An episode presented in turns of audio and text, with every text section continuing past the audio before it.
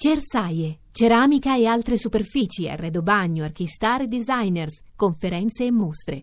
A Bologna dal 26 al 30 settembre. Voci del mattino. E se Roma dice no alle Olimpiadi del 2024, Napoli e il Sud eh, si candiderebbero volentieri per il 2028. Il sindaco di Napoli, Luigi De Magistris, nei giorni scorsi ha lanciato la proposta su Twitter, una proposta alla quale ha risposto prontamente il governatore della Puglia, Michele Emiliano dicendo la Puglia ci sta. E allora ascoltiamo il sindaco di Napoli al microfono di Rita Pedizzi. Napoli, ma mi piaceva il coinvolgimento del mezzogiorno, sono pronti a dimostrare che si possono fare, si possono fare con le mani pulite, con capacità organizzative, poi soprattutto era l'idea di mettere insieme sport e dialogo, sport e cultura, sport e pace, da qui al 2028, perché il 2024 se salta Roma non è più proponibile, preparare un Mediterraneo del dialogo, dell'accoglienza, della solidarietà attraverso le Olimpiadi che nascono proprio per questo, per, anche per unire i popoli che magari si facevano la guerra durante gli altri giorni dell'anno. I pro e i contro? Contro potrebbe essere se non ci fossero le capacità organizzative, le attrezzature e le mani pulite. Oggi siamo in grado di poter spendere con trasparenza il denaro avere attrezzature sportive perché a Napoli nel 2019 si faranno le, le Universiadi, quindi 15.000 atleti a Napoli e in campagna, quindi per quella data nel 2019 noi avremo impianti sportivi all'altezza di una sfida anche come quella delle Olimpiadi. Il contro potrebbe anche essere se fai fare delle speculazioni come fu per i mondiali del 90, ma oggi credo ci sono le professionalità, le competenze per dimostrare che c'è un sud diverso, un sud che non si tira indietro e di fronte a questa pantomima romana noi siamo pronti. Sarebbe un'occasione quindi per Napoli? Ma dire per il Mezzogiorno, per Napoli come capitale del Sud, per il Mezzogiorno e poi per l'Italia, perché chiaramente sarebbe un evento nazionale oltre che internazionale. Napoli in questo momento sta dimostrando, l'ha dimostrato in questi anni col Giro d'Italia, con la Coppa America, con la Coppa Davis, adesso con le Universiadi, è una città che sta cambiando molto, una città che si sta riscattando con le proprie forze, c'è un grande senso di orgoglio, poi Napoli è la città d'Europa che ha il più alto numero di giovani, quindi se penso allo sport, penso ai giovani, la vedo come un'opportunità, l'ho lanciata pensata così perché vedevo questa immagine di Roma dove si litiga su tutto, allora ho detto se voi litigate noi siamo pronti. E se dovesse dare un consiglio al sindaco di Roma? No, non ho proprio diciamo, la possibilità di dare un consiglio, Sa, noi siamo piccolini, Roma è la capitale, Napoli è la capitale, è la capitale del sud, quindi non, non può competere, non possiamo dare consigli, la Raggi ha tanti problemi come ce l'abbiamo noi noi a, a, Napoli. Ho sempre detto che i sindaci sono a disposizione per collaborare, quindi se il sindaco ritiene dire, che si vuole fare poi una chiacchierata, magari vedere come è stato governare Napoli senza un euro, tra mille difficoltà, avendo contro i grandi partiti, avendo contro il governo, magari chiacchierare può essere sempre utile, però non lo so se loro hanno voglia, perché vedo che ogni volta che uno dice ci farebbe piacere dialogare, subito dicono no, mamma mia, non sia mai dialogare col sindaco di Napoli, perché anche... Quindi noi siamo qui, credo che i sindaci e le città è utile che si possano parlare tra di loro, quindi se c'è la voglia noi siamo pronti, non può che farci piacere perché la Raggi secondo me ha il diritto di governare, è stata eletta dalla stragrande maggioranza dei romani e io spero che lei possa trovare la quadra al suo interno per governare la città di Roma. Beh, certamente indiscutibile che la Raggi abbia il diritto e il dovere di governare, quindi anche di prendere decisioni più o meno popolari a seconda eh, dei, eh, dei, casi e delle circostanze. Eh, certo la decisione presa sulle Olimpiadi, lo sentiamo da ieri, insomma, ha suscitato un grande dibattito. È nostro ospite anche il sindaco di Firenze, Dario Nardella. Buongiorno sindaco. Buongiorno a tutti voi e radioascoltatori. Eh, il nome di Firenze era circolato in questi giorni anche come una ipotesi, eh, diciamo una sorta di piano B per, nel caso in cui mh, mm, si verificasse, come poi si è verificata la decisione di Roma, di rinunciare alla candidatura. Ma a lei farebbe paura ospitare i giochi? No, non ci farebbe affatto paura. Eh, voglio precisare che mm, eravamo anche consapevoli, siamo consapevoli che non si possono cambiare città in corsa eh, per una candidatura, eh, ma abbiamo confermato fino all'ultimo e continuiamo a confermare la disponibilità a supportare Roma nella candidatura di queste Olimpiadi perché sappiamo che eh, anche altre città eh, avrebbero dovuto essere coinvolte nella manifestazione, eh, tuttavia se dovesse fallire per una prossima edizione noi siamo pronti. La questione però, come ha detto lei, è la paura. Eh, con questo no di Roma contribuiamo a dare un'immagine dell'Italia di paese inaffidabile, di paese pauroso e incapace.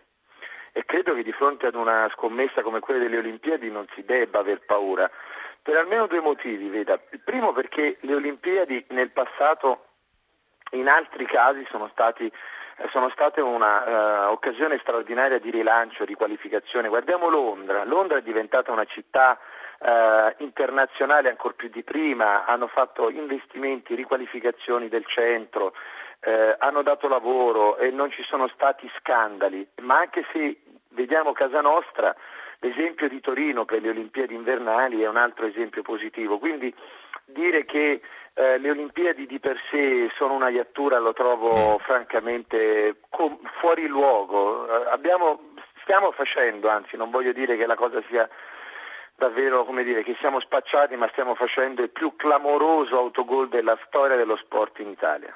Eh, molte, molte, osservazioni critiche sulle Olimpiadi riguardano lo stato di abbandono che poi caratterizza molti degli impianti costruiti ad hoc per eh, il grande evento sportivo negli anni successivi. Si fa da questo punto di vista anche l'esempio di Torino. Eh, il problema allora paradossalmente forse non sta tanto nell'organizzazione dei giochi quanto nella gestione del post giochi. E questo è assolutamente vero, ma anche in questo caso ci sono esempi positivi in giro per il mondo. Insomma, l'idea che, eh, visto che eh, abbiamo davanti una prova difficile come le Olimpiadi e soprattutto eh, la riqualificazione, la nuova destinazione da dare agli impianti e alle strutture realizzate eh, dopo i giochi, ehm, eh, sia un, complicato e quindi non ci proviamo neanche, mi, mi, pare assurda.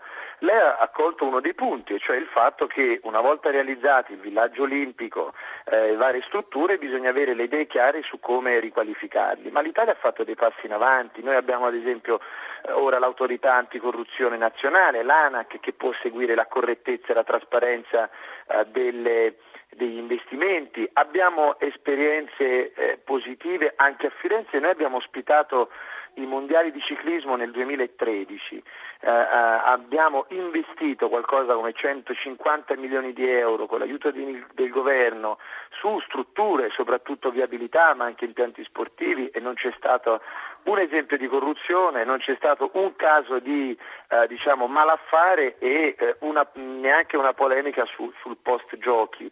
Le Olimpiadi sono certamente una manifestazione molto più impegnativa, ma io fin dall'inizio avevo anche dato il contributo della città di Firenze ad aiutare Roma in un progetto di eh, post Olimpiadi eh, che tenesse conto di questi investimenti. Insomma, eh, perdiamo un'occasione anche dal punto di vista economico perché eh, la semplice diciamo, assegnazione dei giochi avrebbe fatto scattare un finanziamento miliardario, se ricordo bene 2 miliardi di dollari eh, per cominciare da parte sì. del CIO. Eh, i, i, soldi sarebbero arrivati, A, avremmo avuto gli strumenti per controllare la trasparenza e la legalità con l'ANAC, avremmo avuto il supporto di più città, non solo Roma e accanto Firenze, Napoli, Cagliari, eh, avremmo potuto mettere a frutto esperienze di questi ultimi anni anche per il post Olimpiadi.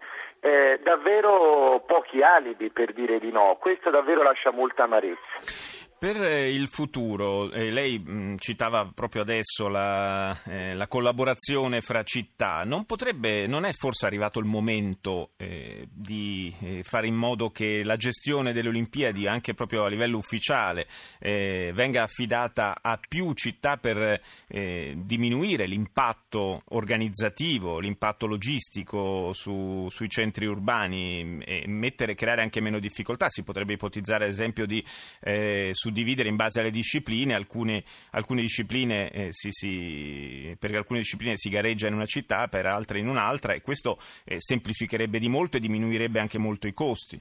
Questa è un'ottima idea. Per la verità, eh, in seno al CIO già eh, erano cambiate alcune regole eh, per le quali è diventato possibile coinvolgere più città di una grande regione per la candidatura, tant'è che eh, nel caso di, eh, di Roma 2024 eh, come ricordavo anche eh, la mia città di Firenze, ma sì. Ehm, sappiamo anche Cagliari per gli sport se, se ricordo bene velistici, Napoli per altre manifestazioni, ma anche la mia città di Firenze ha contribuito. Alcune eh, competizioni, alcune discipline si sarebbero, mh, alcuni giochi di discipline si sarebbero, gio- si sarebbero tenuti in altre città per l'appunto.